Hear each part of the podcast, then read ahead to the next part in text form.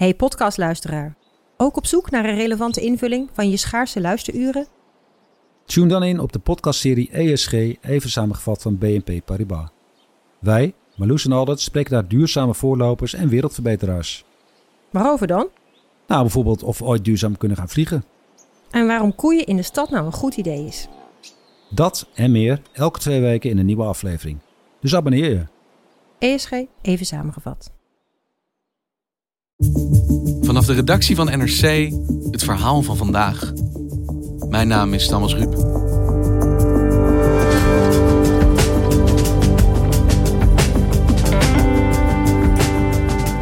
Corona is een mondiaal probleem. De hele wereld heeft ermee te kampen. Het virus geeft niet om grenzen. Maar toch reageert elk land anders op de uitbraak. Niet even snel en ook niet even adequaat. Buitenlandredacteur Hanneke China Fo maakt een ronde om de wereld. Hoe groot zijn de verschillen? En leren we wel van elkaar?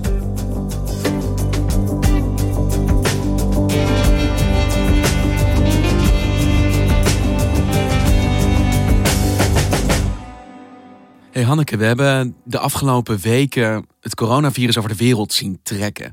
En nou we spreken met mensen die het hebben over Nederland, over China, over de VS. Maar jij hebt bij ons eigenlijk de monumentale taak om boven de wereldkaart te hangen. En te zien hoe het virus zich ontwikkelt op die schaal. Hoe doe je dat? Nou ja, ik word elke ochtend wakker met het besef: oh wacht, dit was geen droom, dit is echt. En dan ga ik proberen het nieuws van die nacht bij te lezen. Maar mijn grote houvast in dit alles is het overzicht dat de Johns Hopkins University verzamelt. Die hebben zo'n kaart met rode vlekken. En hij is niet perfect, maar hij is mijn houvast. En ik zie de aantallen bevestigde besmettingsgevallen zo snel stijgen. Dat, nou ja, dat ik hem steeds vaker moet refreshen, zeg maar. Zijn er plekken op de wereld waar dit nog helemaal niet speelt? Waar geen corona is? Nou ja, ik kijk altijd naar die kaart inderdaad, op zoek naar zulke soort plekken. En het wordt steeds moeilijker om ze te vinden. Maar midden in mijn beeld is altijd nog de westelijke Sahara, waar geen gevallen zijn. En dan helemaal op de Zuidpool is ook geen stipje. Maar die is natuurlijk officieel ook niet bewoond. En waarom is het belangrijk om ook op dit perspectief, op dit niveau te kijken naar deze crisis? Voor ons als journalisten is het gewoon heel handig om naar de landen voor je te kijken. Om, te hè, om, daar, om aan de hand ervan te kijken wat een volgende regering die met het virus te maken krijgt, zou kunnen doen. Wat de opties zijn en waar die dan voor kiest. En je kunt op deze manier op basis van mega korte termijn geschiedschrijving misschien iets leren voor de landen waar het nog groter moet worden. En je hebt toegezegd om met ons hier uh, in 20 minuten lang eigenlijk een reis over de wereld te maken en te kijken naar de verschillen tussen landen. En als we dat willen doen, waar moeten we dan beginnen? Het begon allemaal op 31 december 2019 in de Chinese megastad Wuhan.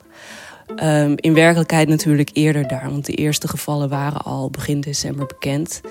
En de buitenwereld kreeg pas in de loop van januari door dat er echt iets speelde in Wuhan. Het nieuwe virus dat vorige maand in China werd ontdekt, heeft een eerste dodelijk slachtoffer gemaakt. Een nieuw en mysterieus virus. De ziekte is verwant aan het SARS-virus. There is growing concern at this hour over a possible outbreak of a mystery virus. En op 23 januari ging Wuhan als eerste plaats in de wereld in lockdown. De Chinese overheid neemt verregaande maatregelen. In Wuhan, een stad met 11 miljoen inwoners, begon de uitbraak. Die sinds vandaag nagenoeg afgesloten is van de buitenwereld. Om zo de verspreiding van dat virus tegen te gaan. En daar keken we toen met z'n allen naar, vol verbazing. Is dit nou echt nodig? Maar in de tussentijd waren andere regio's in Oost-Azië op hun manier bezig het virus te bestrijden. En het ging er echt heel anders aan toe. En dan heb ik het over Taiwan, maar ook Singapore En in iets mindere mate ook Hongkong, wat officieel natuurlijk uh, bij China hoort. En Taiwan is daarin het meest sprekende voorbeeld en ook het grootste contrast met China als het gaat om het vroegtijdig erkennen van wat er aan de hand is. Weeks ago, the island was expected to become the second worst hit region after China, but that didn't happen. So what did Taiwan do to change the narrative? Want iedereen daar had natuurlijk wel een actieve herinnering aan de SARS-uitbraak van 2003. Uh, uh, ze hebben daarvan geleerd. En wat ze hebben gedaan is al in de eerste week van januari heel erg uh, goed mensen gaan screenen. Heel erg goed die contactonderzoeken gaan doen. Mensen in quarantaine plaatsen. En ze hebben ook een stap genomen die wij ingewikkeld zouden vinden. Hè.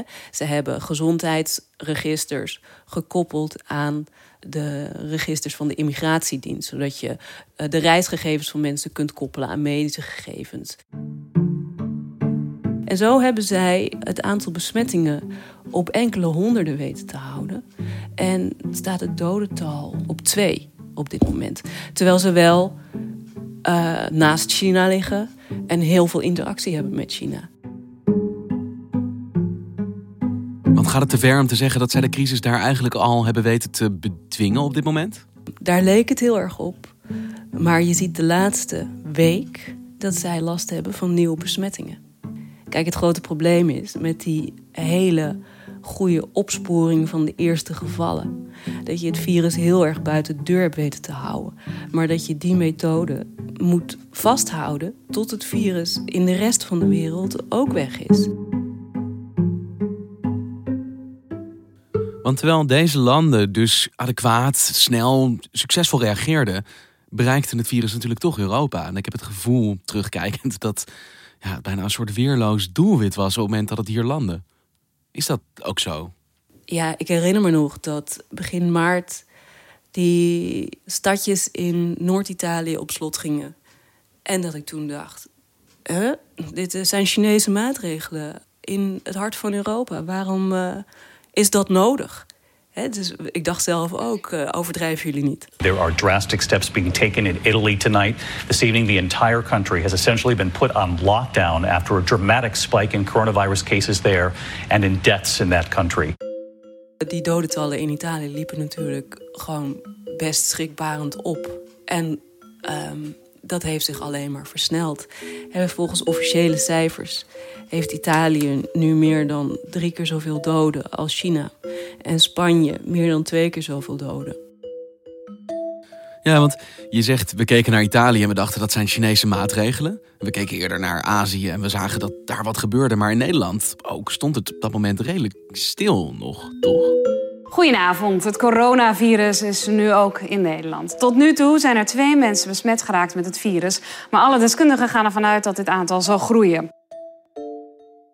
En inmiddels uh, staan wij in die Johns Hopkins lijst op de 1, 2, 3, 4, 5, 6, 7, 8, 9, tiende plaats van landen met de meeste besmettingen. Voor zo'n klein landje is dat natuurlijk eigenlijk een hele hoge plaats.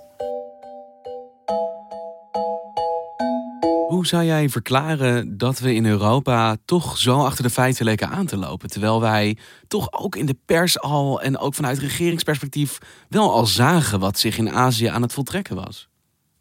Ik denk dat we een soort massale eh, cognitieve dissonantie hebben gehad.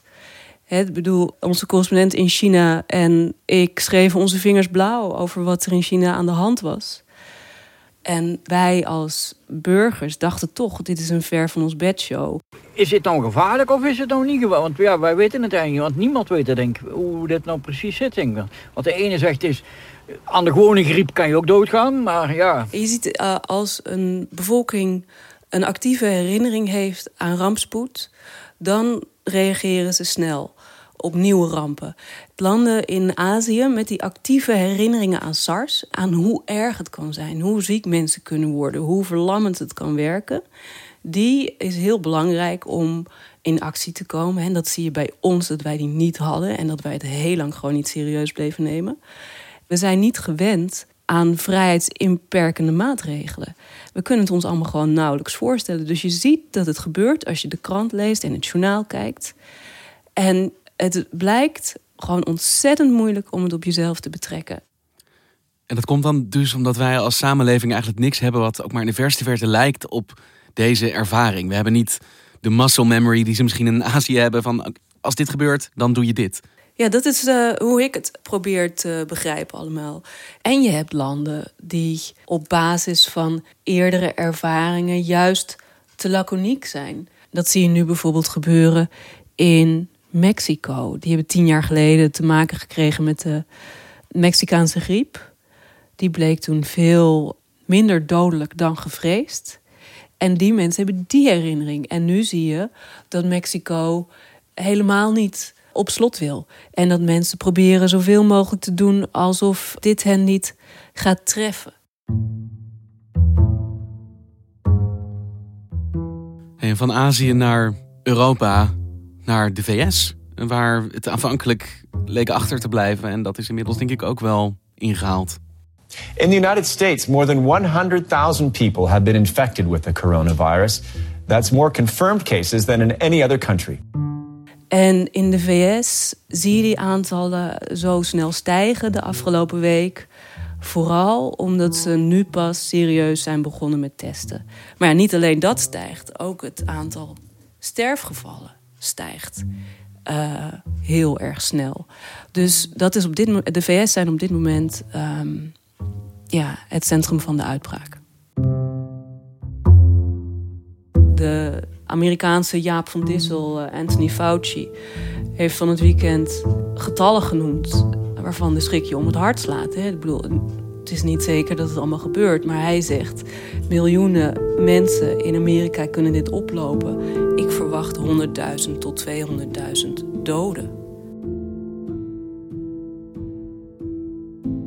We will be extending our guidelines to April 30th to slow the spread. Zondag uh, kondigde president Trump aan dat de maatregelen die tot nu toe getroffen zijn verlengd gaan worden.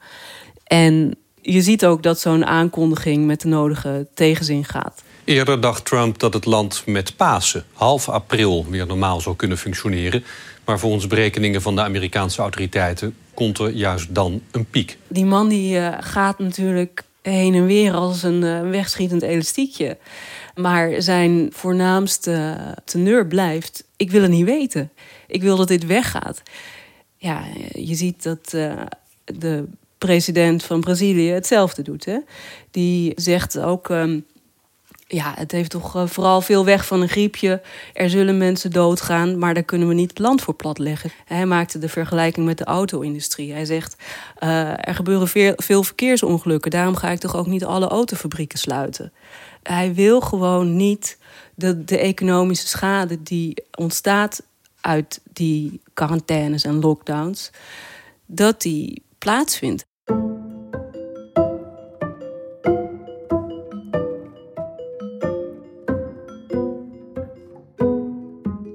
Als we terug naar de wereldkaart gaan, zijn er toch ook landen waar eigenlijk nog heel weinig besmettingen gemeld zijn, waar misschien de epidemie nu pas uh, begint. Er zijn heel veel landen inderdaad waar het aantal officiële besmettingen nog heel erg laag is of uh, pas net echt aan het groeien is.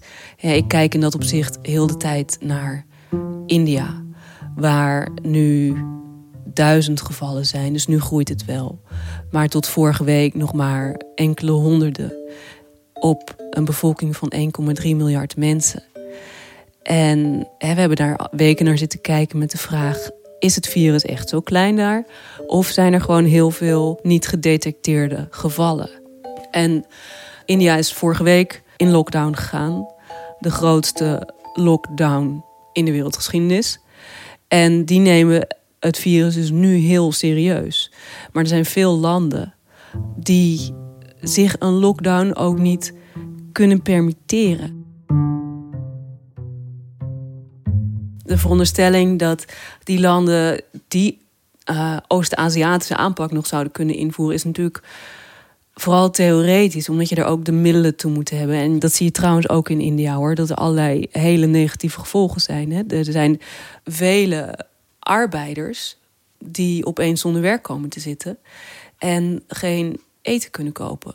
En je ziet nu ook dat veel interne arbeidsmigranten nu geen geld meer hebben om op de plek te verblijven waar zij werken en dan maar teruggaan naar hun thuisdorp. Lopend vaak, omdat er ook geen openbaar vervoer meer is. Uh, dus soms uh, honderden kilometers lopend moeten afleggen. En je hebt dus een bevolking die nu intern juist enorm gaat uitwaaieren. Terwijl je een lockdown hebt. Dat zie je in Afrikaanse landen ook die op een lockdown overgaan. Dat is, nou ja, we moeten zien hoe dat uitpakt. Maar je kunt er je angstige vermoedens bij hebben. En hiernaast heb je dus ook landen die om die redenen ervoor hadden gekozen om geen lockdown te doen. De premier van Pakistan bijvoorbeeld zei niet lang geleden. Bismillahirrahmanirrahim. Iyaka na'budu wa iyaka nasta'in. मेरे पाकिस्तानियों आज मैं आपसे corona virus की बात करूंगा ik kan me geen lockdown permitteren. Want dan krijg je dus dat al die mensen die nu die onder de armoedegrens leven, helemaal geen inkomsten meer hebben. En dan moet de overheid ze gaan voeden. En dat kan ik niet, want ik heb dat geld niet. Hij zegt eigenlijk de maatschappelijke pijn die een lockdown met zich meebrengt, de ontwrichting, is misschien zo groot dat het het niet waard is.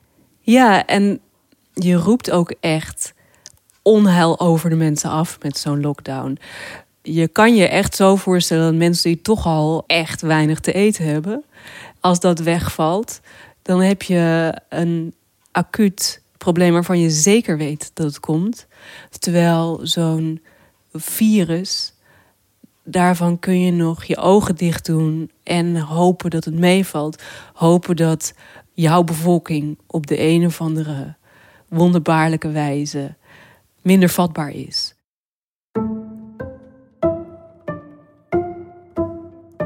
En zijn er landen waar we eigenlijk niet van weten wat zij ondernemen of hoe de toestand is op dit moment? Nou ja, je maakt je zorgen over uh, oorlogsgebieden. Zo'n land als Jemen bijvoorbeeld. Of Syrië. Syrië heeft uh, de eerste doden gemeld dit weekend. Daar er zijn gewoon allerlei landen die ja, in zo'n acute nood zijn dat ze geen tijd hebben om om te kijken naar dit virus. Van die plekken waarvan je weet dat het uh, virus enorm kan toeslaan. En uit veel van die gebieden hoor je weinig of niks. Welke conclusie kan jij trekken als jij vanuit dit perspectief kijkt naar de manier waarop de wereld omgaat met deze epidemie, met wat er op dit moment gebeurt? In eerste instantie hadden landen allemaal zo hun eigen aanpak. En was die vooral too little too late. En nu zie je dat de ene na de andere overheid toch overgaat tot enige mate van lockdown. je hebt nu een krappe 3 miljard mensen in de wereld. Dus bijna 40% van de wereldbevolking is op dit moment onder enige vorm van lockdown. En 9 van de 10 scholieren gaat op dit moment niet naar school. Want dit virus treft elk land, elke regering, los van ideologie, los van ja, rijkdom, armoede. Brengt dit landen dichter bij elkaar of gaat dit juist tot divisies leiden?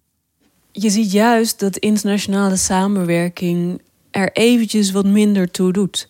Het is toch elk land voor zich. Heel veel landen besluiten zelf om hun grenzen dicht te doen. Je ziet toch dat de staat het niveau wordt waarop alles wordt beslist. gezondheidszorg is ook gewoon altijd een nationale aangelegenheid uh, gebleven. Ook als landen wel met elkaar samenwerken.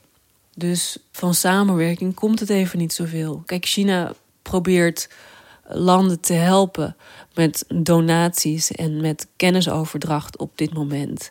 China is op de, over de hele wereld uh, mondkapjes aan het uitdelen. Zij springen in dat gat. Maar wij zijn als Europese Unie niet in staat gebleken om te zorgen dat wij onszelf daarin kunnen voorzien. En elk land is nu toch vooral in zijn eigen paniek aan het proberen mensenlevens te redden. En jij kijkt dus de hele dag naar die wereldkaart waar ja, de laatste witte vlakjes nu aan het verdwijnen zijn laat je het ook wel meteen weten op het moment dat er weer ergens waar dan ook een wit vlakje bij komt? ja, er is ook uh, een rubriekje met mensen die alweer uh, genezen zijn. Dat uh, moet ik natuurlijk eigenlijk even bij zeggen. Van de 723.000 besmettingen die zijn geconstateerd is van 152.000 mensen ook alweer verklaard dat ze hersteld zijn. En we hopen natuurlijk dat dat snel oploopt. Ja, dat zijn getallen die je liever hoort. Dankjewel, Hanneke. Succes. Ja, graag gedaan.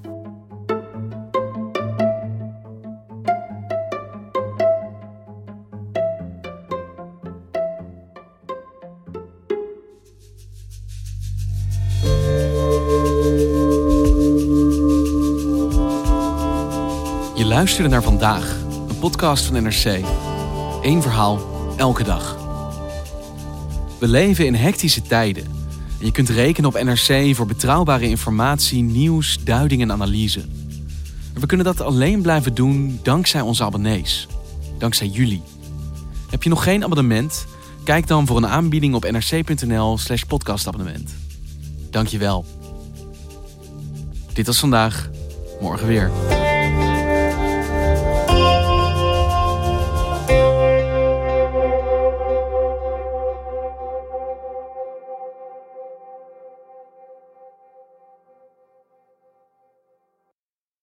Technologie lijkt tegenwoordig het antwoord op iedere uitdaging.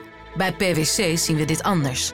Als we de potentie van technologie willen benutten, kunnen we niet zonder een menselijk perspectief. Human-led, tech-powered noemen we dat. Ga naar pwc.nl.